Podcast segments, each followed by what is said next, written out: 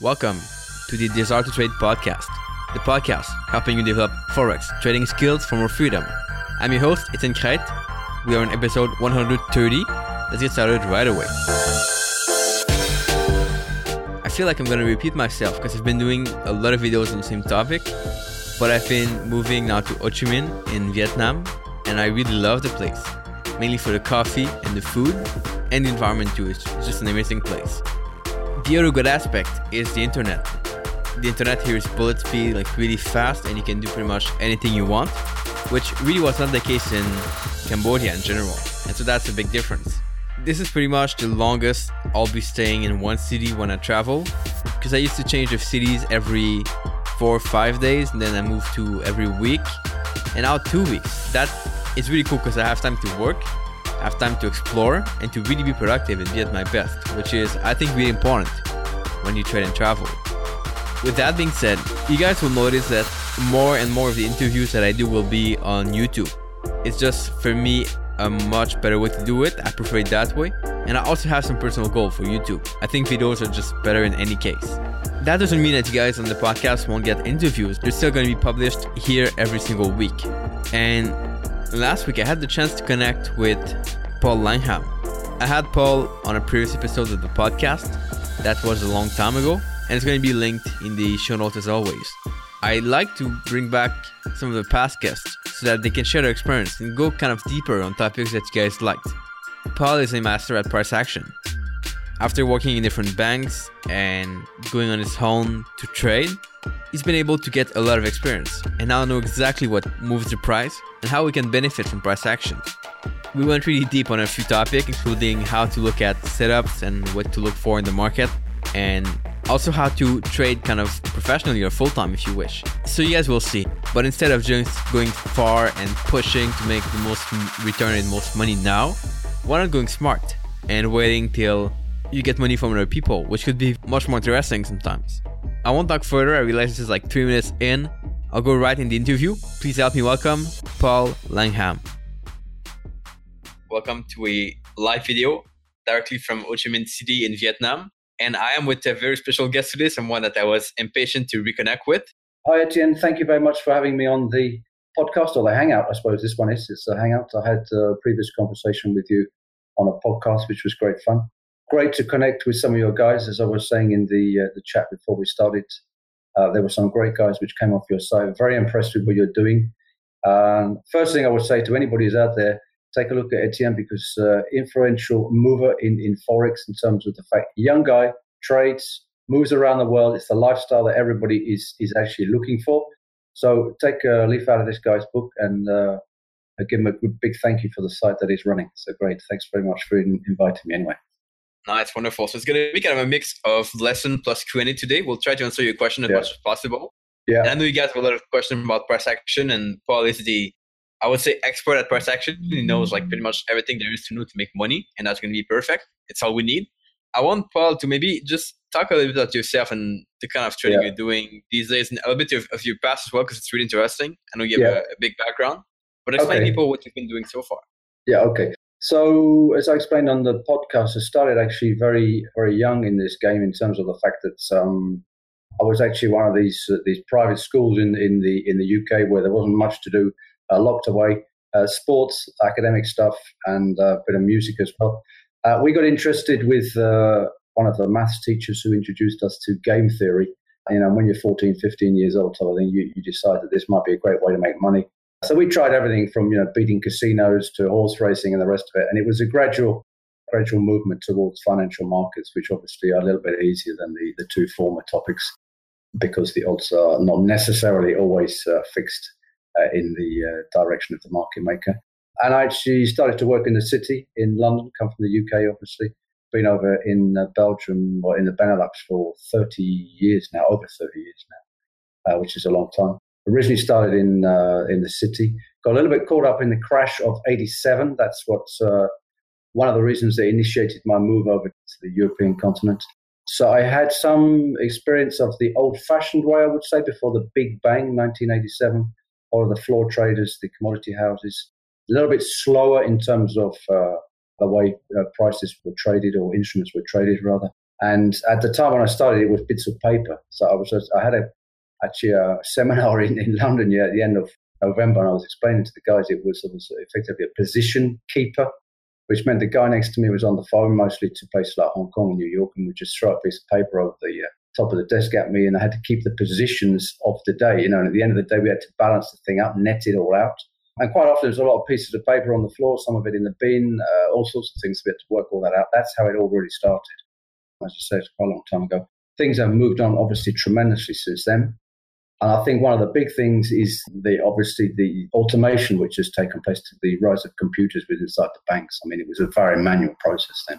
Uh, been involved in that, obviously. What I'm actually been doing recently is some of these robo advisors I don't know if you know any of these companies like Nutmeg, people like that in the UK. So this is a type of trying to get rid of actually fund managers. That's what they're trying to do. So the computer actually uh, decides what it wants to buy uh, for you, but obviously based on the instructions which are given by uh, by the fund managers. We've yet to see whether those beat the fund managers in the long run. At the moment, they're doing very very well. But the specialization obviously is in FX, and it's been in FX for, for many many years now. So I started 2008 after the big crash, the housing crash, started my site exact trading, uh, YouTube videos as well, and been trying to help people since then. Helped quite a few people. Some people gone on to be successful. Actually, we one guy who started his own private equity fund, which is quite satisfying. He sailed off into the wind. he got his private equity fund. Uh, got other people who I just get emails out of the blue sometimes. This guy said, because I post videos actually in the morning and the evening every day, just free of charge for people, just to help them and also to help myself. I get down uh, to the bank, to the office, just to see what the market's done. It makes me focus a little bit. So that's quite a lot of hard work, but it, it helps me to focus. I know what the market's doing before I get there because I'm forced to do it. I force myself to do it.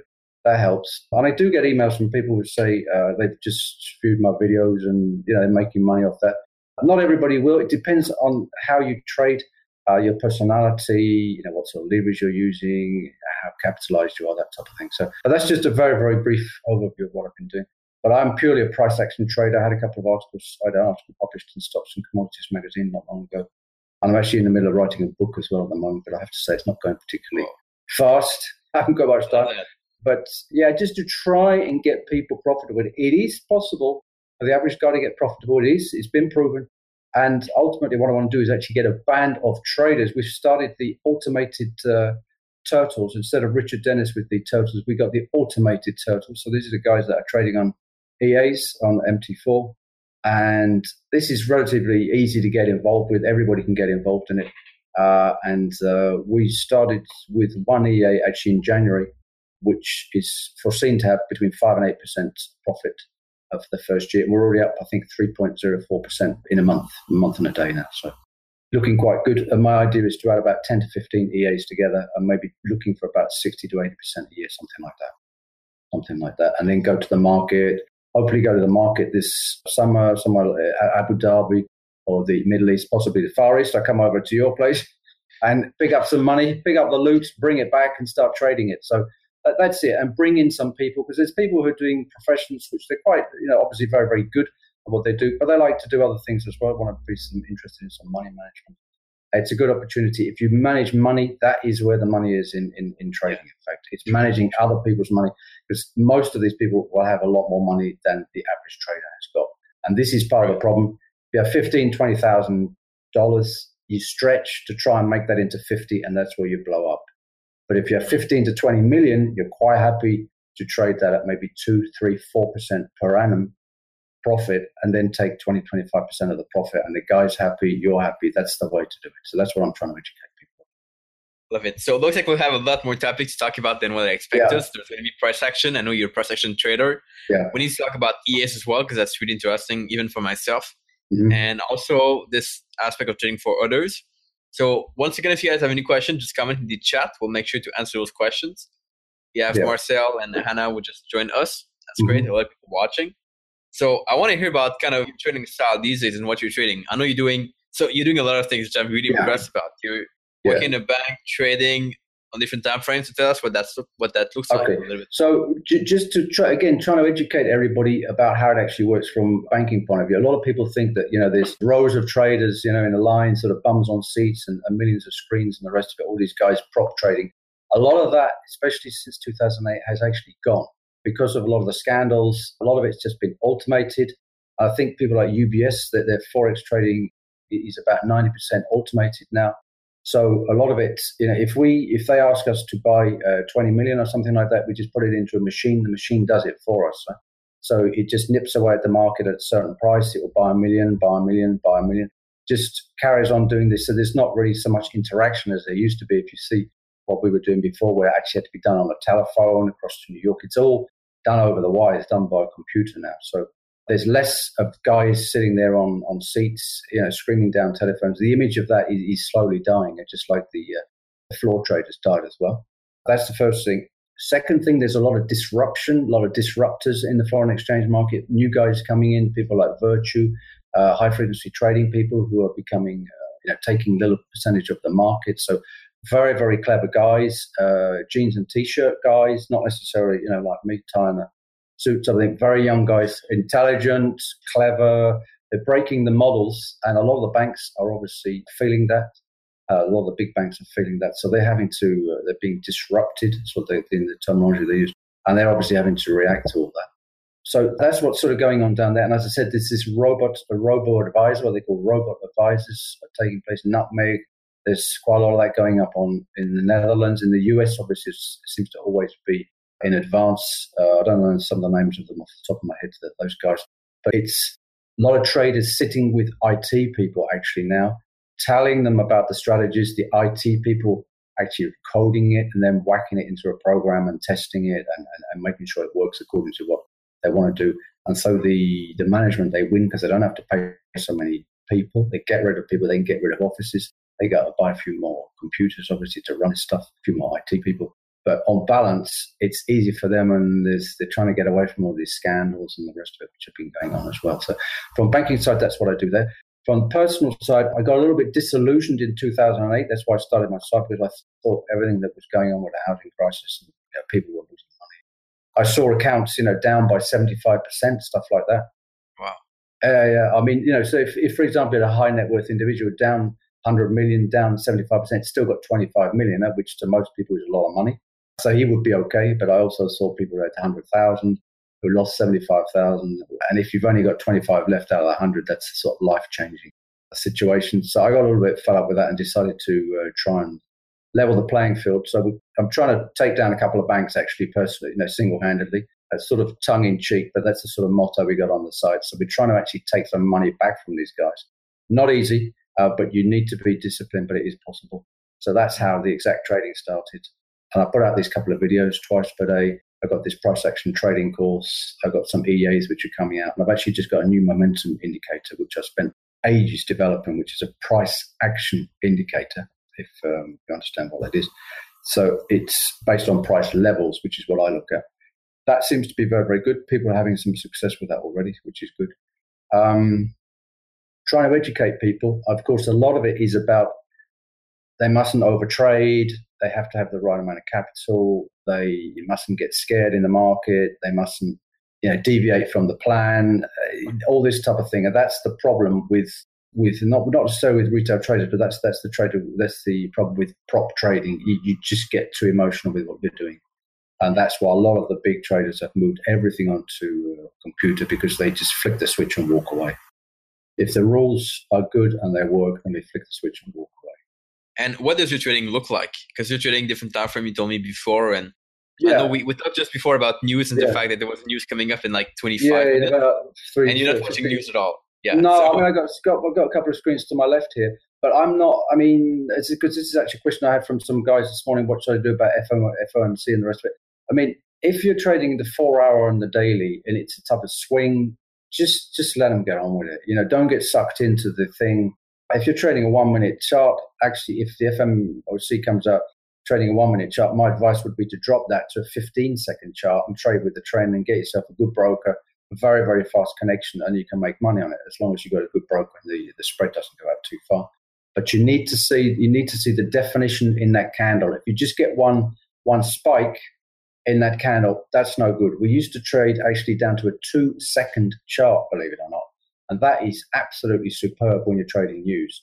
Um, so then you can see the definition. You can actually see the you actually see the curve like this as opposed to just a spike. see a spike. You don't know actually what's doing it. It's just going down, but is it actually bottoming out? Is there any, you know, is there anything in there than that? So for news items, you've got to drop the time frame dramatically down to about two to five seconds. Um, but for what I'm trying to do now, trying to help people, is is just let them get on with it, really. And most, as a lot of people on my site will tell you, guys in my chat group will tell you, most of these moves they get reversed sometimes within a couple of hours, sometimes in half a day or two days max. So if there's a big move to the downside today, unless it's something really shocking, uh, normally by about Monday or Tuesday, the price will be back up to where we started. So a lot of it is just emotional knee jerk reaction, and then people realize, well, actually, it wasn't so bad after all. Or they revise the figures. You know, they always revise last month figures. That's what other people don't realize. You know, they're revising the figures, the jobs figures the whole time. So what everybody was upset about last month is now revised, and we're back to where we were. So it's it's just people. You know, the market makers need to move the market in order to get people to trade, so they can make money on the spread, and then the brokers can make money because people trade etc., etc. They need momentum in the market, so sometimes it's it's pushed a little bit further than that it needs to go. I think so. Uh, mm-hmm. But there's that aspect of it, and then obviously what I specialise in, you know, originally what my real specialisation was is this London reversal, uh, which we don't always get these days because the market has changed quite a bit. But for the guys, a lot of those guys are, are working, so I help them with the swing or intraday trading. So I think we really mm-hmm. Just short, short bursts of momentum. Cool. Are you using the same strategies intraday and on a swing basis, or is it different things? Um, yeah, I mean, the thing, one of the major things is obviously is risk control. It's the first thing. So the risk control, you must have an idea about where you're going to come out. Doesn't matter whether you're in whether whether you're in swing or whether you're in intraday. You must have an idea about where you're going to come out.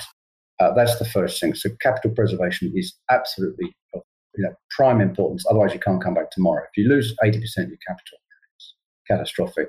So I'm teaching them, hopefully teaching that's the first thing. We've got to watch out for capital, which means manage the leverage. Most professional traders are down to about something like leverage of five, absolute tops 10. A lot of people are about between two and five.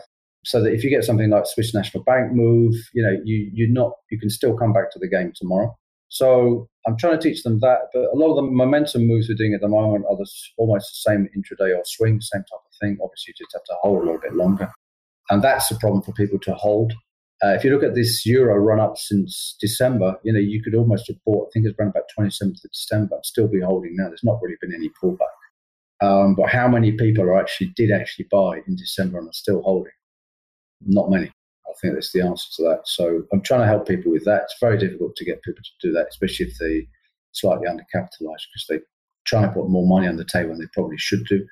Which is why, in turn, I'm trying to get them to trade very small then take their trading slips to the money managers and say, okay, this is what we can do. And then you, you get uh, seeded some money that way, which is uh, also another method of becoming profitable.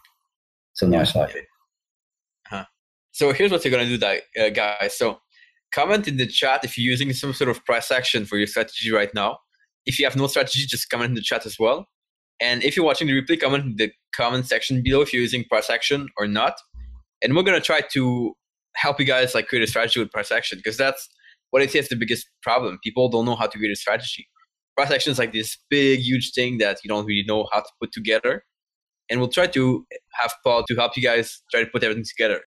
So comment in the chat and we'll get to that right away. So Paul, you were telling me you have trades that are really long time frame and really yeah. short time frame. What does that look like? Well, yeah, as I was saying before, I've still actually got some trades short off the, the, the Draghi move, which was I think in 2015 now, off the top. So for British pound and US dollar, uh, euro US dollar, still got some short trades off the top there, which I actually probably now have to do something with because uh, both of those currencies have reversed quite strongly off the bottom. Um, but what I'm trying to do is catch some very very big swings and not very highly leveraged on those positions, so I don't actually have to look at them. I, I mostly don't even think about those things it's just a little bit of training for myself actually in order to teach myself to keep reiterating the fact you have to hold trades. The intermediate trades that I've got are a little bit more highly leveraged, a little bit more important for me, where I'm making the, uh, I should say, the, the wedge of money. Those ones I have to watch quite carefully. But what I'm looking to do is just catch the catch the momentum swing. So if the price is moving, the train is moving, just going to get onto the train. You have to a little bit of timing aspect about getting onto the train and then let it take you out as far as it wants to take you out into the country and just take you for a ride. That's that's actually what's happening at the moment on British pound and US dollar. Been very very good. And the last, you know, prior to that, 2016, 17, there's a little bit of sideways activity on the bottom there for quite some time. But since actually since Trump came in, and since Goldman Sachs said that the euro was going to go down to parity, it went the other way. Of course, that must have been the uh, hat tip, effect, and it's you know up 25% since then which is a phenomenal move. In fact, in about uh, you know a year and a half, something like that, a year and you know, just over a year. I think it was November 2016 he came in. He was inaugurated. Inauguration was January 2017. So very very good move. But what it looks like is just trying to get on this trend and ride it until it just peters out. So I'm looking at momentum in the trend. And one thing, if I can give one tip about price action trading, this is something that people get wrong the whole time, is that you, when you want to go and buy a TV, for example, you want to buy yourself a new TV, you're looking around in the newspapers and on the internet to find the cheapest price. In financial markets, they work in the uh, completely in a different way. You need to think about buying high and selling even higher as opposed to trying to buy it low.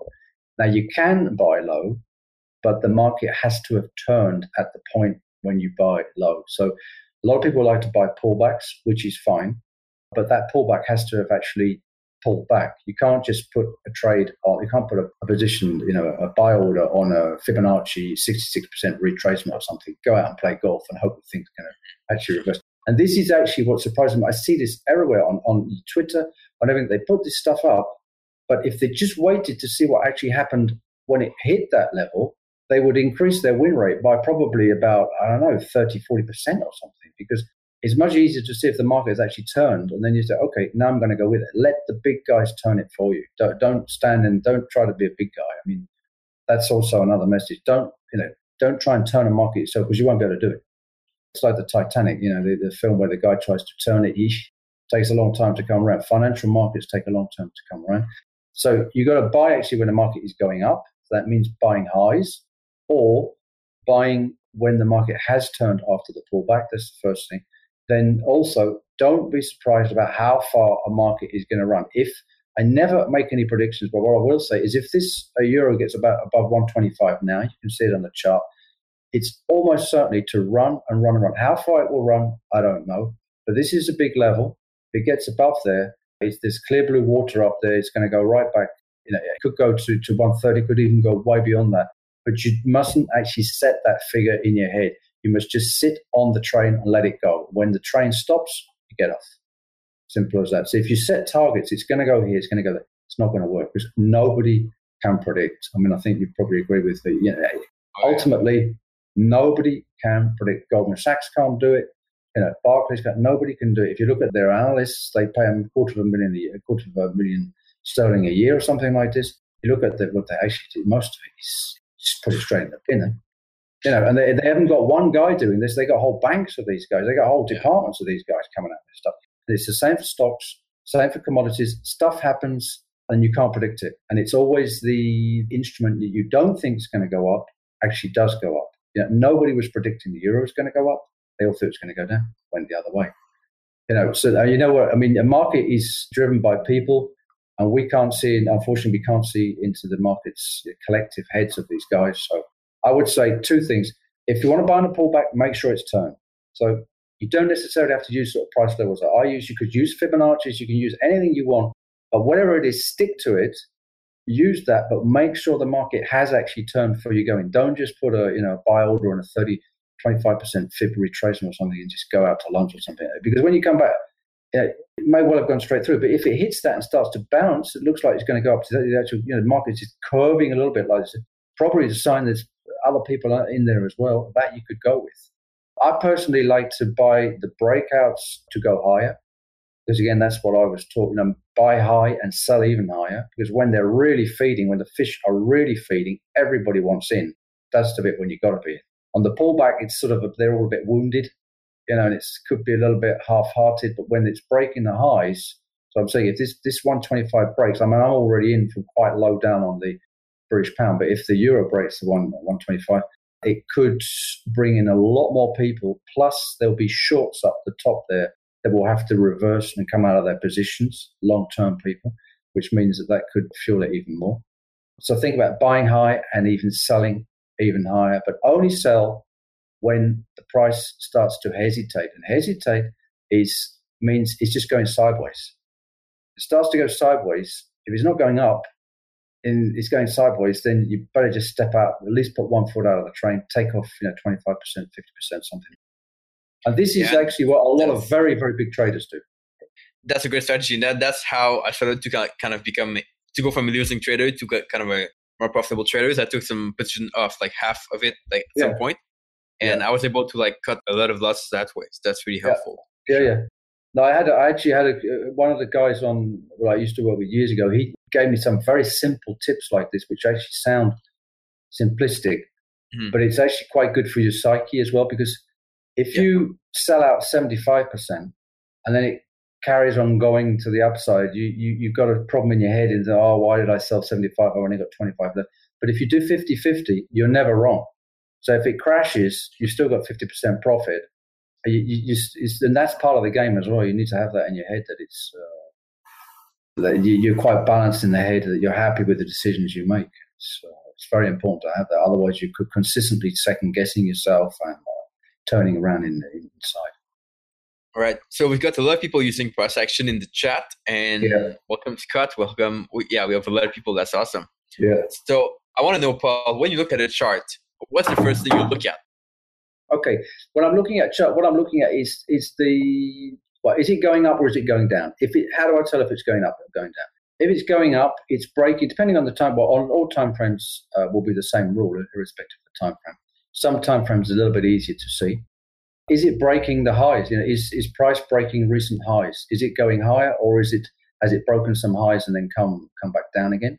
There's a couple of patterns that I like very much. This type of very difficult to, to describe it without a chart, but um, when you get price coming up to a high, you get this this pressure from underneath, and there is actually this on the British pound. In fact, today could break today. This is what I call a curling mechanism. You have a type of higher lows underneath, pushing underneath, coming up towards a resistance area. For example, the price is going to the upside and you got the highs just keep getting higher and higher. The lows, sorry, keep getting higher and higher and up, pushing underneath. And at a certain moment, it just pops like a, it just pops through the level. And that's something which I'm looking for all the time. That's for sure. And then depending on what sort of thing I'm really looking for, there's I quite like big candles. I got this. I got some EAs which um which I actually call big candle EAs. So when you get this huge push of momentum, again, I'm buying the high depending on the size of that candle. And then I'm looking to get the follow through so that that candle will bring other people in. So I'm looking for those types of trades. For daily type of thing in London Open, I'm looking for a reversal of what I call bank levels. So it's when they push the price off the eight o'clock open to about 40, 50 pips. It doesn't happen as regularly as it used to. And then looking for a reversal off that. So I'm looking for that. And then also for the longer term, again, I'm looking for this, this momentum to the upside. So just blocks of three candles, for example, three candles, three blues, three blue candles, three green candles going to the upside. Very, very powerful. Means you know on a weekly time frame means there's a lot of big traders who are buying that stuff. Because to push this around, you do need quite a lot of money. Uh, you know, to push some of these markets around. They're talking about big money, and if they push it in that order, it means that somebody somewhere wants to get the price away from where they've entered, and it's a momentum which is going to suck in other people. So, looking for moves which are going to suck in other people as well. Because if I'm in, that's fine being in, but I then need someone else to move the price higher to get so I can get out. So I'm trying to get in as you know on the breakouts, buying the highs, uh, looking for the momentum follow through as well. So that, that's mostly what I'm looking for.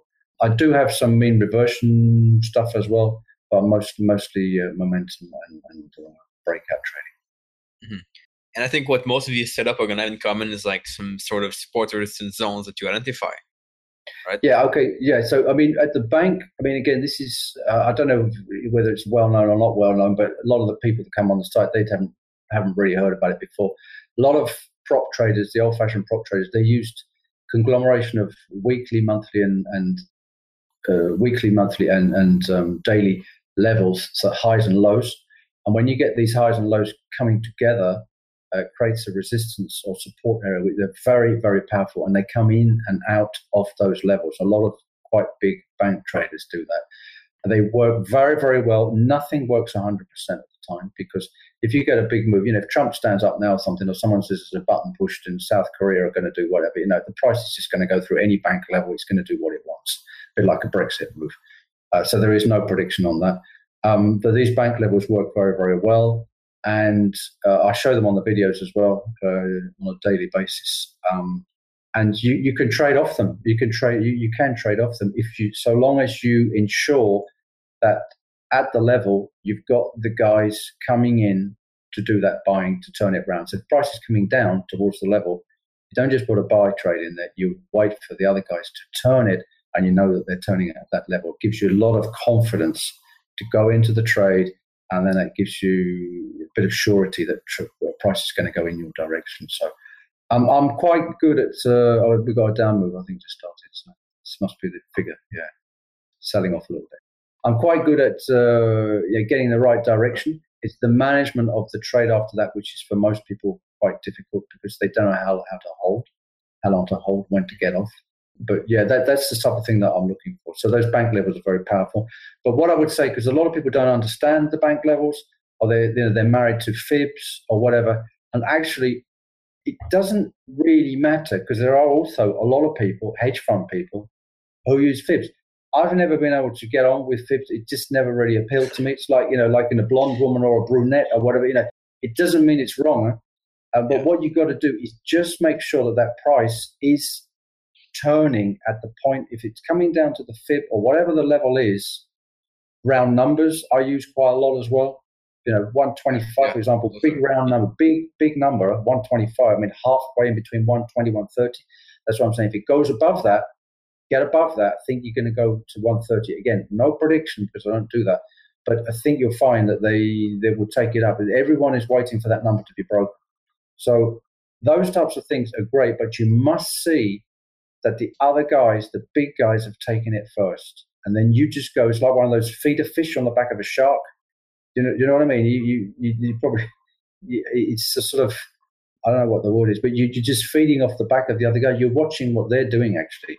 So yeah. you've got to change your psyche a little bit and say, well, okay, it's not that you don't know what you're doing. You're being intelligent enough to say, okay, I can't really predict this market, but I see these guys, the big guys have turned it.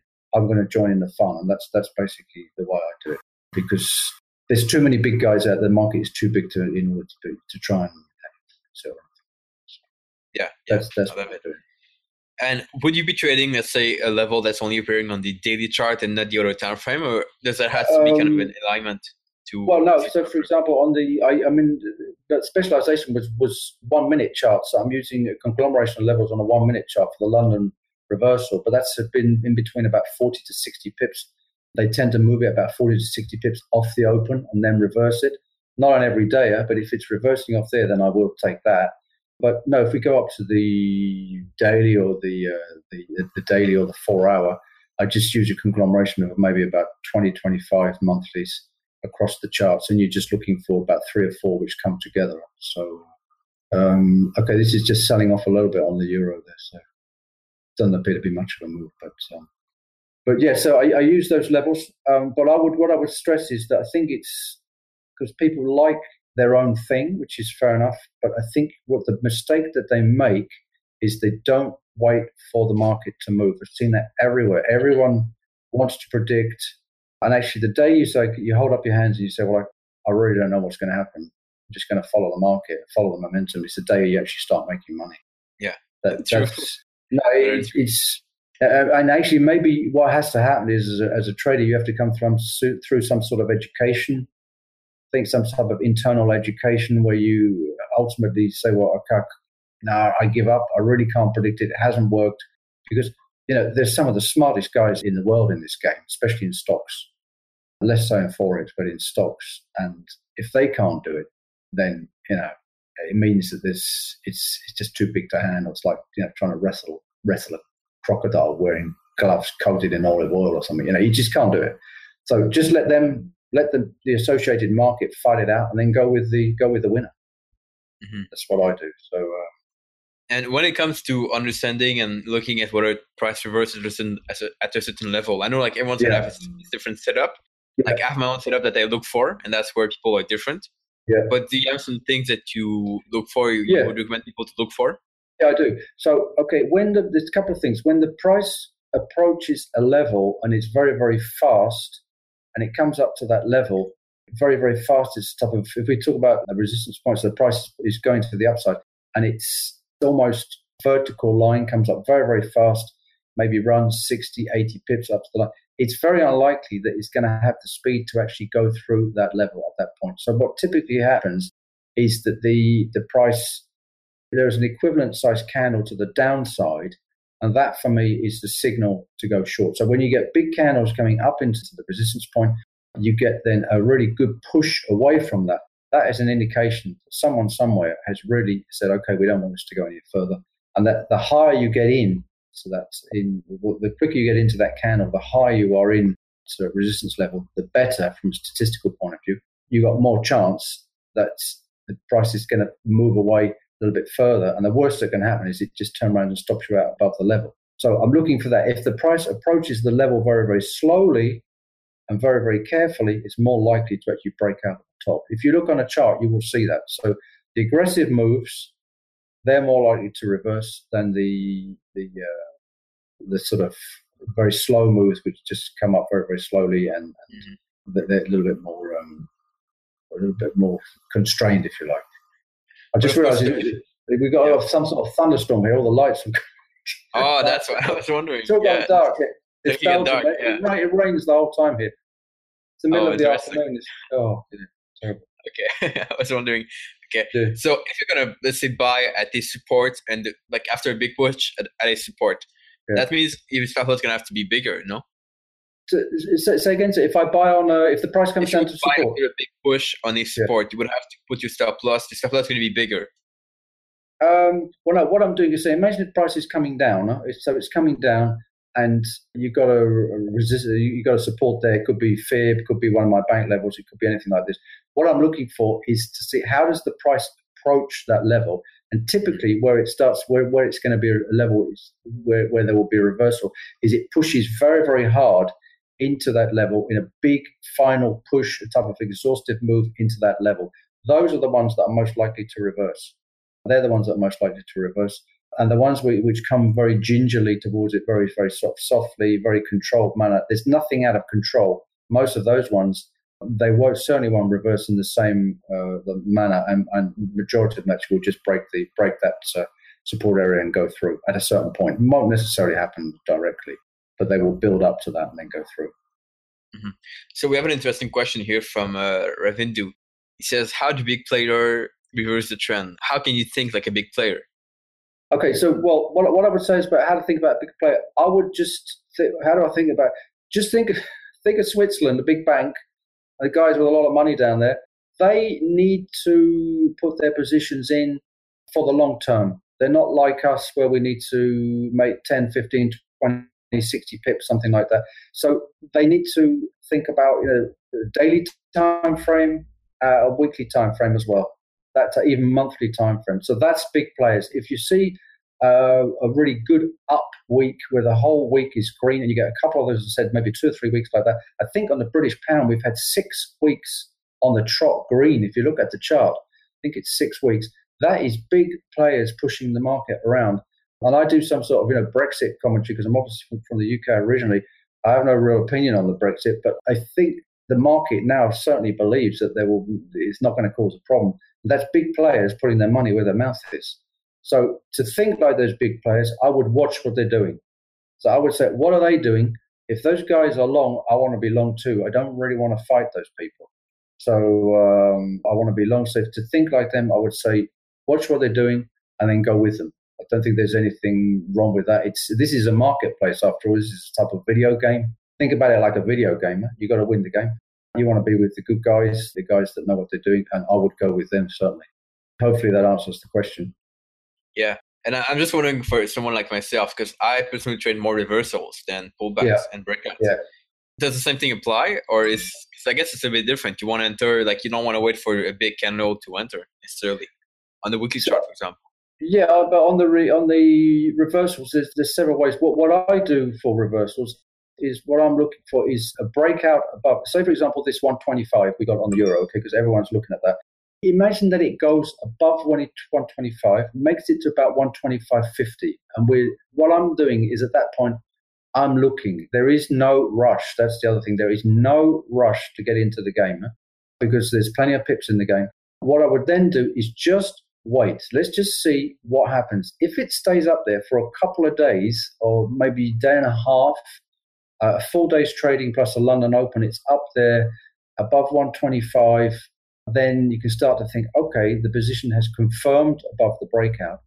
That's fine. But if it, imagine it stays up there for half a day, it spikes up to 125.50, spikes back, it spikes back down into the range beneath the 125 down to about 124 and a half, and it stays down there for the rest of the uh, session. That is the signal to go short because it's, it's properly rejected off the, the break of that uh, that resistance and you've given it some time to confirm, it's not confirmed, and then you can go short off that. So that's how I'm looking at reversal. It has the price confirmed? If it confirms above, it stayed above, everyone's happy to be up there, then that's fine. It means it's going to go to the upside. If they push it up and they bring it back down, sometimes it's in a matter of an hour or two hours, uh, then that is the point for the reversal. So to do the flip side of your question, Etienne, if I'm looking at the breakout from the other side in my example, I would not just want to put my buy order, say five pips above the, the high there, and just buy willy nilly because nothing is confirmed at that point. And this is, again, something the mistake that people make. I don't know if people can get what I'm saying. It needs to be up there for some time so that the big guys have confirmed that it's okay to be above 125. That's what I'm saying. And if it comes back down within half a day, something like that, back down to 124.60, 80. They don't want it up there. Therefore, which way do they want it? They want it down. Then, then you go short off that. So I don't know if that hopefully maybe answers the uh, question a bit. Yeah, yeah. And I think it's a big point that I never really took time to explain what you talk about. And yeah. I don't necessarily take time to look at it necessarily, but I've seen my best trades are definitely happening like faster. Yeah. The one that when price get at the zone, they happen like quick. And that, yeah. that's how, how it is for sure. Yeah, so yeah. Love it, love it you confirm and that you explain as well. That's really yeah. nice. Yeah a lot of question here. Let's see. We had there was one about the MA or the, the time frame. So which time frame is best to predict a major trend? Okay, again, I think I will come back to the question of the the big traders. Okay, so if we assume it's very dangerous to assume anything in financial markets. That's the first thing. But if we assume that the guys with the big money, they make even more money, which I think it's not 100% guaranteed because we have had uh, occasions where you know big hedge funds and things and LTCM and the rest of it were all Nobel Prize winners and everything. They blew up an entire, nearly brought the entire banking system down. Um, but if we assume in general the big money is is well managed, they're looking at their risks and the rest of it, then we got to be following those guys. And those guys, they're not in the one minute or the five minute. They are in the daily and the weekly and the monthly because they're actually very, very busy doing other things like, you know, going to Davos or wherever it is they go to these things. There's, if you're at that level, you know, I'm actually just working in, I actually work for, you know, asset management over here. But, you know, at that level, when I'm talking about people who've got a lot of money, they have a circuit of stuff which they do. They go around the entire year. I think they, they call it the season. You know, they, it starts, I think, around about now somewhere where they go skiing do this Davos thing. They go skiing. They do you know horse racing in, in wherever it is on the, the frozen lake in in Geneva or you know I mean it, it's, it's a totally different thing. But those guys are not looking at the five minute. They are parking their money with money managers, and those those money managers are putting it into something like the weekly, and they will have taken a position on the euro for maybe the next three to six months with the trend. Almost certainly with the trend they will diversify across a lot of different currencies, a lot of different commodities. The big CTA guys, as the guys on my uh, site, well, I've said this many times, a lot of the big CTA guys have got their big money across up to about 175 futures contracts. They diversify across a load of instrument types. So I don't know if that answers the question, but those guys are in the longer terms, the daily. You can see the daily now, uh, euro US dollar daily, British pound daily is, is still pretty good. It's all very, very smooth. What you got to look for is that smooth trend, that 45 degree angle. Doesn't always happen. Uh, Australian dollar, uh, US dollar has been very, very good. We had a lovely trade off the top, short. It's now gone right back up again. You just use something very, very simple to just measure that trend. Even uh, you know, I hate to say it, cause I'm not a, I'm not a, I don't really use indicators at all. But if you just put a, a very simple 20 moving day average up against a price, you will see whether that thing is actually moving to the upside and trending or not. And if you do it on the, the daily, it's always going to be smoother. The weekly will be even more smooth, and the monthly will be even more smooth. And, and in fact, the other thing is to say is there's, there's very few people, apart from these big guys, who are looking at weekly and monthly. And so, by implication, if they're not looking there, it's probably where the money is because all us guys are down at the you know the five minute and the fifteen minute, and the brokers are taking all the commissions and so on and so forth. And most people are losing money. So you've got to think out of the box. But I would say go for this longer term um, trades, this daily, weekly. Try and catch some of those big swings. In fact, big takeaway right there. I love it. Yeah. Question from Harry here are correlation important for you for range trading? Or i guess for any trading do you look at correlation between pairs? Uh, it's funny to say that. I do look i tell you what i do look at um, is for example if you look at the british pound us dollar obviously very very heavily traded actually a bit of a graveyard for most retail traders. What you can see if you look at that as against the british pound australian dollar you will often find that the british pound is uh, several minutes in advance. When I say minutes, I mean maybe 90 seconds, something like that, in advance, which is massive. Not always. You've got to have, so that's sort of correlation in between similar pairs. Obviously, there's correlation. You've got triangular arbitrage and the rest of it. That's very, very difficult. Even the banks can't do that now with banks of computers. They can't really do it. And the fact is that once one gets out of step, it will be arbitraged back into into line very very quickly. So, and they they're offsetting the whole time. So if you know Barclays happen to end up, I mean this NFP looks like it's pretty weak, but imagine that it was very very heavily short. You you, you heavily um, to the downside. You have got to understand that the banks actually they're making markets, uh, which is as difficult or if not harder than what we're trying to do because we're allowed to go in long or short or not at all. They've got to make a market 24 hours a day on both sides. They're just taking the spread. And their book regularly gets uh, stretched one way or another. So if there was a big, you know, maybe the market came and sold off 200 pips here now, they would probably start netting those trades out against one of the other currencies. So there's a lot of that that goes on. And they will be looking at the correlation between, but because of the computers and the way everything is now, it's all arbitrage back in very, very quickly. So I like the correlation where one is leading and the other is following. I certainly like that. And it does occur more often than people think. And you go with the stronger pair, which is the British pound US dollar, obviously, because that's the most widely traded. And then the other one tends to follow suit a little bit afterwards. So I, I, maybe hopefully that answers the uh, question. Mm-hmm. Hopefully, anyway. Love it, love it. Marcel is asking, how do you prepare for the upcoming stock market crash? Ah, well, that's a good one. Well, Marcel, I'm again. This is the whole point about. I don't know if there is going to be another crash. I know that sounds like a, a crazy comment, but it's all over Twitter. It's all over everywhere that something's going to happen. But you know, they quote this crash is going to happen. I just sit on a train and I'm going in one direction.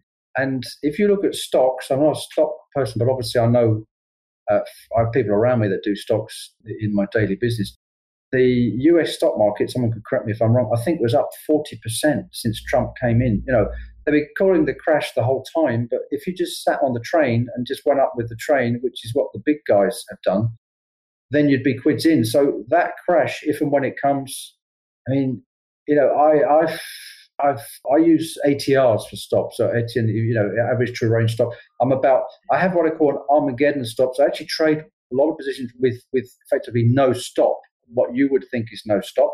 But my stop is way out somewhere where I can't get heard, uh, which is what I call an Armageddon stop. So if you have an SNB, something like that, a really big move. So I've got sort of loads of positions open at the moment. So for example, I've got short position on the on the euro at the moment, but I've got stops which are about 200 points above that, uh, 200 pips above. But that's just there for a catastrophe in case someone pushes a button somewhere, or you know, or Trump gets up, says something, or I don't know, Brexit is cancelled, or everything that can happen. Because this is financial market, you know what can happen. Uh, it happens all the time. But so I just want to be sure that I'll be protected in that case, and that's about you know five ATRs is about you know, it's about really yeah, at that level I can handle it. So I don't really, you know, the crash. I think it came off. Didn't the Dow Jones came off the other night about a, couple hundred points or something? It's, it's bound to reduce a little bit, four percent, five percent. That that's all normal. But I wouldn't call anything. I wouldn't go around calling any crashes. What I would do is try and find a trend, uh, get on the trend, and then just ride it. But keep your stop. You can do it one of two ways. Be prepared to take lots of small hits and small gains, I like to let that thing ride, and I put my stop well out of the way because I don't want any spikes coming down and up and the rest of it, which they to, to catch me. So, and I'm prepared to keep my position sizing very, very small so that I can take those stops and ride to the upside if, if the trend is to the upside. So that, that that's what I do, and I really wouldn't focus on the the crashes and things actually, to be honest. Cool. I don't know if hopefully that answers the question. But yeah, yeah. Another question from Marcel. Yeah, yeah. So another question from Marcel. Uh, he's using right now the RSI on a higher time frame to confirm the trade and increase the probability of the trade being right. Do you have any um, advice on any filter that could be used to uh, increase the probability of trades? Uh, good question. That is the $64 million question because actually anybody can put up a moving average crossover system or similar because they uh, almost give you the same uh, signals if you use uh, price levels, uh, they will give you, they will get you into the trade earlier. They will get you six, depending on the time frame you're in, a 15 minute time frame, probably get you in about six or eight pips earlier and get you out uh, sooner. That's what I do. So I don't use averages. I use actually price levels. Um, but the question was, can we filter? That is an excellent question. There are a couple of things, and I'll be, I'll tell you, there are a couple of things I'm just trying to think because you mentioned RSI. Um, again, what we were speaking about before was uh, buying highs or waiting for pullbacks and then buying the turn. Not directly linked, but it, hopefully it will answer the question a little bit. If you know what's his name, Connors, he's got this big thing about RSI two, very very fast RSI, which again is proven in the market. There's a lot of automated trading people use RSI two for a reversals, reversal trading. Now, if you were to use that to get into the trade off the reversal, um, that already filters. I come to my point in a minute. That come that already filters a lot of trades because you are buying already on the pullback. I don't know if you see what the analogy. What I'm trying to say is, is because you're not buying highs, it's pulled back already and the RSI2 is turning, and that actually proves that the market is turning. So the number of uh, whipsaw trades or the tra- false trades at that point is very limited because you're already on the pullback and you've already done what I was talking about earlier. That the RSI2 has helped to prove to you that the guys are buying and that you're in. So all that can go wrong at that point is that actually it comes up to about the 50 level and then crashes back down again. But you would have time to get out. So there's very few false trades on those types of entries. Now, on the entries that I do, for example, the breakouts, I'm buying the breakouts, we do get false entries because uh, there are quite often candles which have popped to the upside and there is no follow through. So that is a false breakout. Now, what I t- tend to do is to use uh, chandelier exit in a very different way. And just to explain how I do it, if you think about a chandelier exit, which is the um, you, you, know what a chandelier exit is, Etienne? Have you heard of the chandelier exit? Exactly. Yeah, it's a, it's, a, it's an ATR based exit designed by a guy called Chuck LeBeau. So it's chandelier exit, and the reason why they call it chandelier is because it sort of hangs beneath the lows of the price as it goes up. As the ATR expands, so the exit will expand as well. It gives you more space.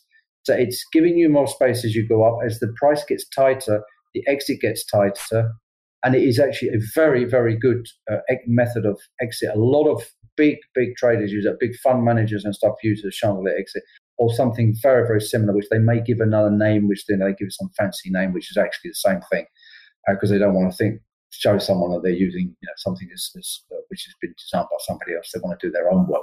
But if you use that exit, and so you've got to imagine when you're buying, the exit is underneath, the price is going to the upside, it's trending to the upside, trending to the upside, and then you get eventually get stopped out. Now, if you get a false signal, if you make sure that the uh, chandelier is always underneath your price, then that will get rid of a lot of false signals. So I just try and repeat that again because maybe it's not clear.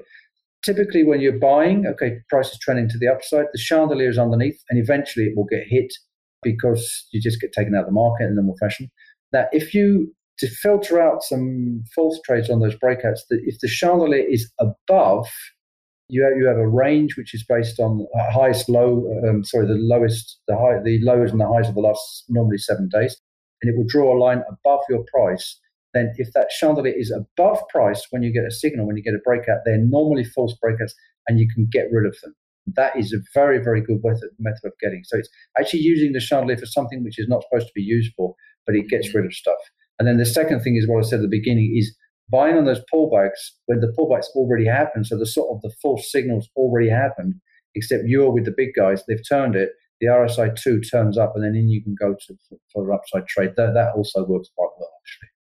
So hopefully that's answered the question. It's a bit convoluted. Yeah, yeah, yeah. I think it's gonna be a good answer for sure. Yeah, thanks.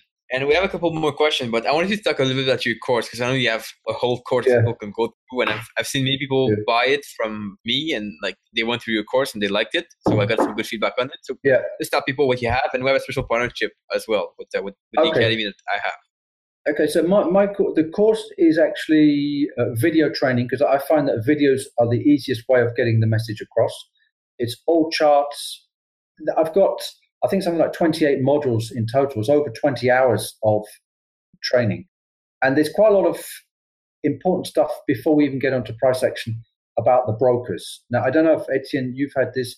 I get I get approached by brokers the whole time who want to do oh, deals. Yeah. You know, Every single day, crazy, uh, crazy. Yeah, I mean, me probably not as as as much as you, but I do get approached, and I'm very very careful about even recommending brokers. I get people asking me, oh, I won't say every day, but twice, three times a week, what's the best broker? There is no such thing as a best broker. That's the first thing.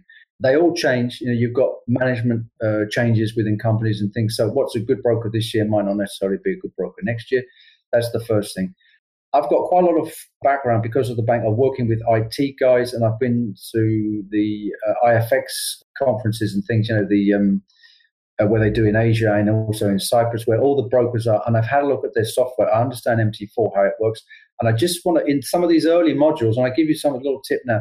In some of these early modules, I talk about actually some of the tools that the brokers have available to trip people up, and this is also why I like to go longer term time frame because if you're buying a trade which is going to last six weeks, it doesn't matter what they do with your price, your slippage, the entry that they give you they can't get you because you're in for maybe three, four hundred pips, and the, they may be taking a couple of pips slippage off. But if you're only going to go for a ten trade, a ten pip profit or an eight pip profit, they take two to three pips off you. That's a big amount of your amount of your um, you know, your, your, your profit. So I talk a lot about about uh, brokers, the type of tricks they can be up to, and trying to help people to understand, go for a little bit longer term time frame. Uh, that's the first thing I do, and I got quite a lot of good feedback from people on those videos saying that it's the first sort of you know, honest appraisal of how, how it works. But the brokers have about like 30 different things within the software which they can switch on and off depending on what they want to do, when they want to do it, uh, increase the spread, increase the slippage, etc. Uh, et There's a whole range of things that they can do. And I'll just give you one now, just to hopefully prove to people that I know what I'm talking about. When you when you push, you buy and it goes to your, your broker, you've obviously got the A book and the B book, which I think probably most people know what it is. If if, if it's the B book, the trades stay with the broker. That's when they're purely trading against you. If it's the A book, it goes through to the tier one to the prime bank, could go through to Barclays or HSBC or whatever. And then what they typically do is they wait. This all happens in a millisecond. So if you're buying it, um, you know, 125 even or something, they push the price through to, to Barclays uh, they will give you they will give the price that is requested. Uh, the confirmation the broker is the, the, broker then receives that confirmation and just adds on a couple of cents onto the uh, onto the trade price, so he gets a guaranteed profit even at the execution. So because there's a third party involved, it's like you know me saying to you, uh, Jim, I want to buy this, uh, you know, buy a sandwich. How much is it going to cost? uh, and I say you know, four four euros or something, and you you confirm back to me four euros, and then I confirm back to my client. I say yes, it's, it's, it's four euros ten. You know, so I've made ten cents profit, whatever happens. So this is what happens all day long, every day on all the trades. Um, that's on the A book. On the B book, they pile up for themselves. uh, that's a different question that that's just the broker trading against you directly. But there's all this going on. There's slippage. There's all sorts of stuff. And on the short term trading, it, is, it eats into your profits and can cause you a lot of damage. So I talk about that.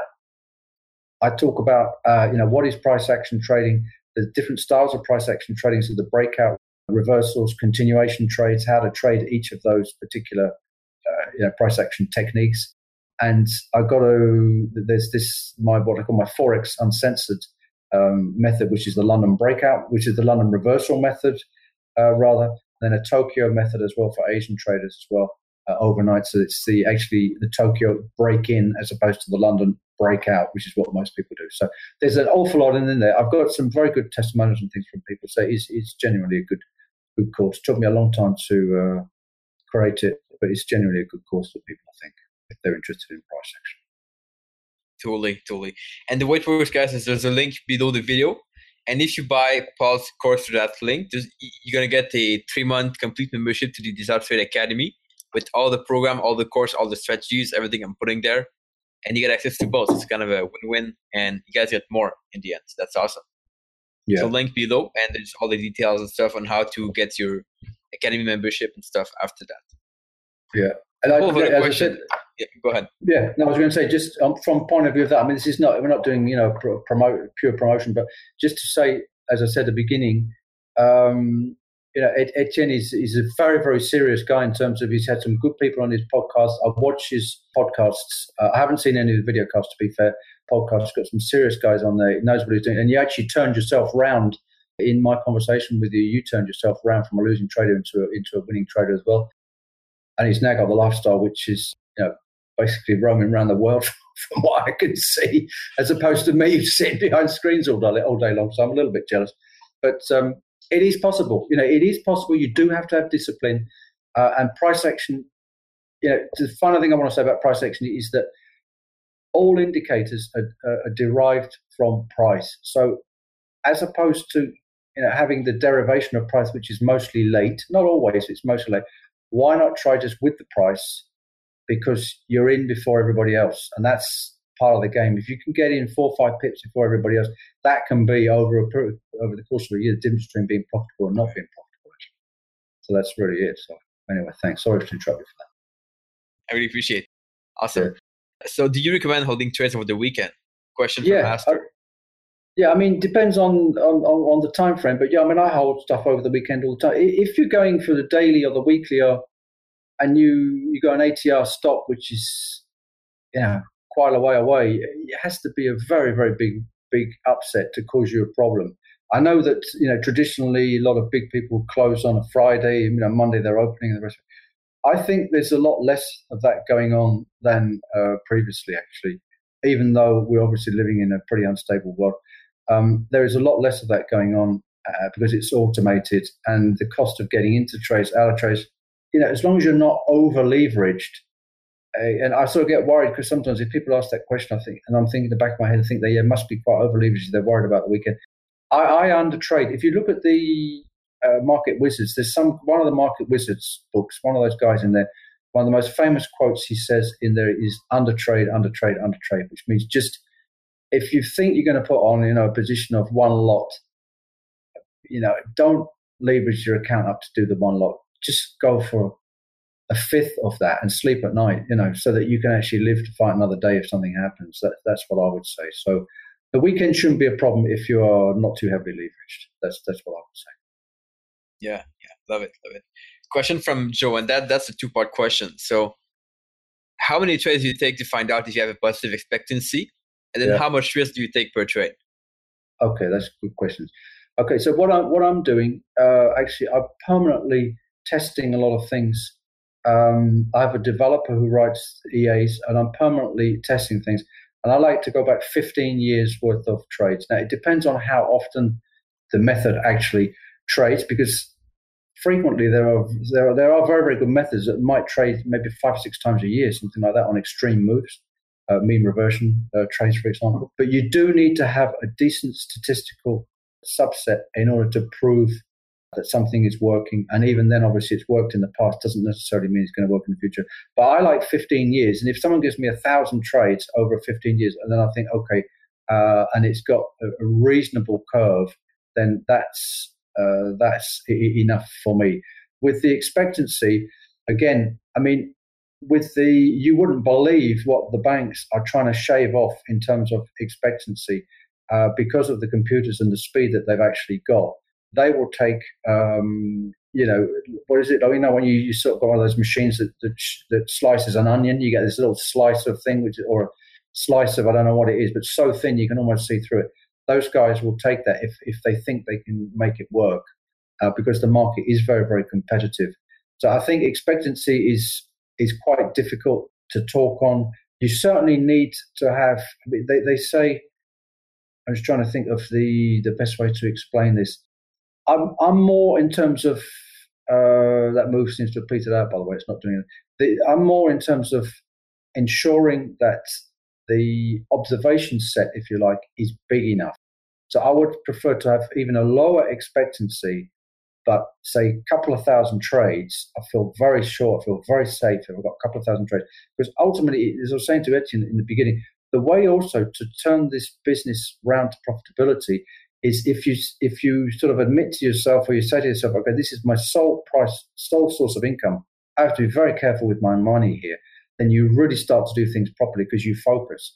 If you got you know another job and you think, well, it doesn't really matter if I lose a few grand here, a few grand there, then it, that's when problems happen. You start making mistakes. But to answer the question, I want more. I want a, a longevity of observations over a long period of time. I want to see all market types. I want to see down market, up market, side market, and then I want to see also across different instruments as well. And if something works across that, it's it's good enough for me. And the expectancy, to be to be honest, is a little bit secondary. I know that might sound a little bit unethical, it's not actually what's written in the books, but I prefer to have that longevity, that cross section of, of observations, rather than having something with an amazing expectancy which only trades twice a year and you've got three years worth of data. Something. If, maybe that answers the question I've also been. Yeah, yeah, totally right, totally right. Question from, and I want to check your time. I know we are more than an hour in, yeah, but worry, maybe two last questions. Uh, one from Ravindu. Are Elliott Wave still part of trading in banks, or are, are bankers using Elliott Wave or not at all now? Well, okay. Um, difficult for me to say what everybody's doing, but I will make uh, dreadfully bold statements. I've never met anybody yet who has. I don't know everybody. That's the whole point. I don't want to come across as being a know-it-all at all, but I've never met anybody yet who has made a lot of money trading financial markets um, using Elliott Wave. Now, I know this guy, Bob Prechter. I know somebody who knows him, and they have very, very deep and intellectual conversations about the wave formation. So I personally can't get it. I've never met anybody inside a bank who actually trades like that. And actually, whilst we're on that, what I also want to say, just to, this is what I meant to say this at the beginning, just to make it clear for people. Remember, with foreign exchange, 80% of what we do inside a bank is commercial business. So, for example, um, you know, when you go to the stock market, you go there to speculate. Everybody goes to the stock, stock market. They go there to buy a stock low and hopefully to sell it at a, at a higher price. So it's pure speculation. That's the only reason you go there. When you go to the foreign exchange market, uh, most of the business in the banks is, you know, BMW. They need to buy uh, to pay for some spark plugs or something they had made in wherever it is in America or in Japan. So there has to be a financial transaction which takes place. So the majority of the market is that. That's so that's the first thing. Um, so you know most of it is that it's commercial business, and they earn their money on that that spread uh, and that arranging those deals.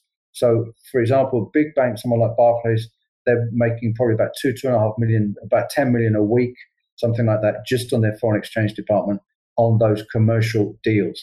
They then have other people, prop traders, so proprietary traders, who sit also in around those desks there, who will be able to take positions in their own right using the bank's money.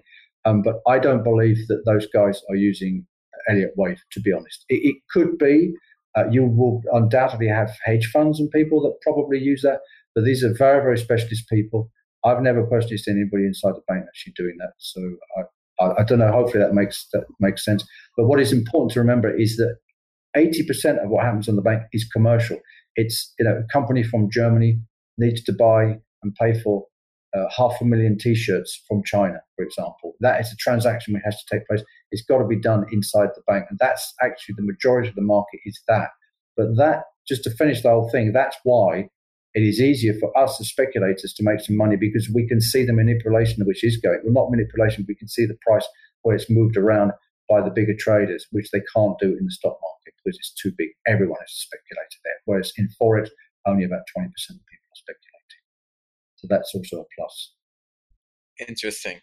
Yeah. Question from Ari is asking, what do you recommend to go full time from well to go from part time to full time trading? Uh, f- first thing 1st mm-hmm. Ari, we have an episode. It's interview 118.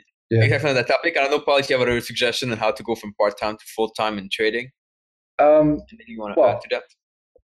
You, I think the thing is, what I would say now and is that, and this is what I was saying to a lot of people that are in my group. I've got this this turtle group, and these people are professional people in their own right. We've got a guy who's, I think, a physicist. We've got people who've got companies.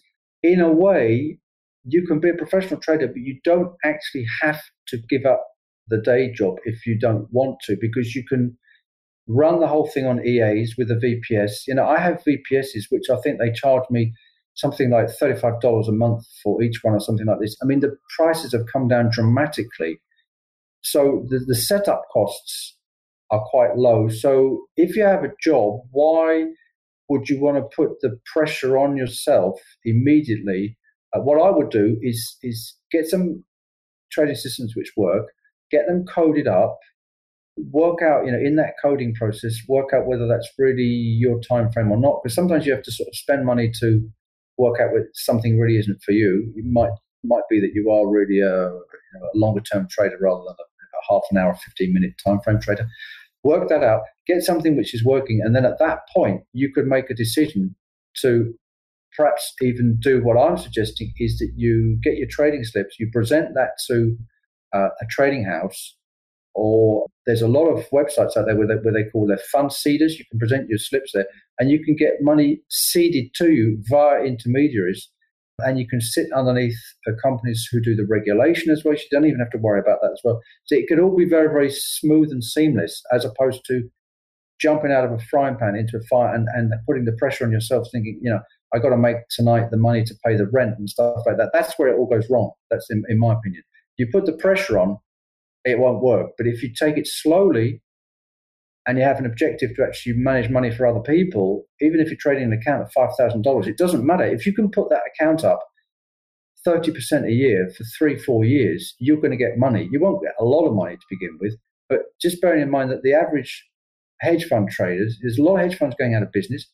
The best hedge fund traders make about 30% a year you know, okay, they're dealing in, in billions and then they get 20% of the profit. I mean, this is the whole point. As I come back to my first argument, you don't need to 300% your company. For example, my EAs, I target between 5 and 8% a year. That's all I need. And then if you've got money, the guys give you the money and then you get your 2% management fee, 1% management fee, plus 20% of the profits. You can make a nice living. So that is much easier. And, and, and the connections are out there to get hold of these people, the fund seeders and everything. There's a lot of people with a lot of money out there, and they're all looking for a home, and they don't know where to look. Actually, that's the other thing. That's what forex. It's what people don't realize.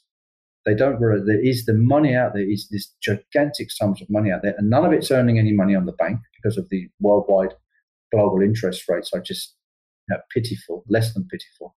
Therefore, if you can give someone five percent a year with no drawdown, then you you basically you're king and um, it, it is possible. It is most definitely possible to do it that way. So I would advise to do that. Probably keep the day job, keep paying the rent for the day job, and just do it at night time. Set your EAs up. You don't want to code it yourself. Just get someone cheap. You, you know, there's plenty of people out there who want to do good coders and things, and then you can build your own little business that way and uh, move it on like that. That's what I would say anyway. I love this. I love this perspective. It's awesome. I think yeah. it's also the way I'm going like over time. So love it for sure. Yeah. Great, great. Cool. So we have a couple of questions that we have covered in the past, things like money management, things like FIB, pivot point. I think that's yeah. pretty much the same thing we've talked about. Is it possible to trade with, an, with a small $100 account or should we have a big account? Hundred dollars, yeah. I mean, you can trade with any any any size account. I mean, again, I would I mean, if you only have hundred dollar, that doesn't really make any difference. If you if the objective is to produce some trading slips to uh, show to a third party uh, with regard to with view to um, them, you know, feeding funding you and, and feeding you uh, like a fund feeder for um, uh, management, then it doesn't matter. What they, what people are looking for is drawdown. The thing that investors they hate is drawdown. You imagine you just put yourself in a position. Imagine you've got a massive company, you sold your company, been very successful, and you've got for your family and you. Uh, you know, and for your children and your grandchildren or whatever, you've got $100 million, let's say $100 million, a lot of money, a lot of money, let's say $100 million to play with. Now, what you want to do then, because you sold all your business, you know, you've got to live off the interest, you've got to live off something at that point, you are dead scared that someone's going to lose you your $100 million. So if you give someone the 100 million to trade and they draw down to $50 million, you're going to have a heart attack because that is your nest egg. That's your whole life that you've worked for. That's the future for your children or grandchildren or whatever it is. So, you know, you might be prepared to say take five, 10% drawdown to 90 million, you know, 90 million, for example. Start off with 100 million. Let's say 10% drawdown. Is that Still got 90 left. Still got 90 left. So it's not too bad. So you've got to think like an investor. They don't want to have 50% drawdowns. They love a 10% drawdown. They love zero drawdown, but it's not possible. It's, it's financial markets and you can't win 100% of the time. So think about that. But if you could have an account, if it's $100, $1,000, $10,000, $100,000, and you can draw it down, say maximum 10, 12% only, then you're in business because that's what they're looking for. If you give them, say, 6% a year with a 12% drawdown, they'll much prefer that than give them 20% a year with a 50% drawdown. Because when they draw down 50, the phone will ring and the guy will ring up and say, liquidate everything because I want my money back. Do you see what I'm saying? There's this, this yeah. relationship between the drawdown and the profit. And actually, if they've got a lot of money, all they want to do is preserve that capital. They just want to grow it a little bit and they say they say to their their friends, "I got this guy. He grows my capital five percent per year, no drawdown, nearly no drawdown." And they love it. That's how the big money feels thinks, and and so I would. I would even ignore the size of your account. Just trade as if you've got a hundred million, and you've got to protect that hundred million, and you're protecting it. You know, with your really with your every single power and sinew you've got in your body to protect that in order to make sure that, that account is still there for tomorrow and you can present that to someone and say, look, I've got uh, some some cracking uh, trading slips here. Will you sponsor me to to trade some money? And that's the way to go in marketing. Love it, love it. And I'm pretty sure that's exactly what your course will guide people to go every step of the way, how to reduce drawdown, how to yeah. First of all, create a strategy, how to reduce drawdown, how to manage money as well. So love it. Perfect. Yeah. Perfect. Yeah, yeah. And guys, for links in me below if you want to have the offer with Paul's course on Price Action plus the Academy you get two for one, which is really awesome, and no no no increase in price, the same price as always. That's awesome. So link below. And Paul, thank you so much for accepting okay. to come on the channel. I think it's been awesome.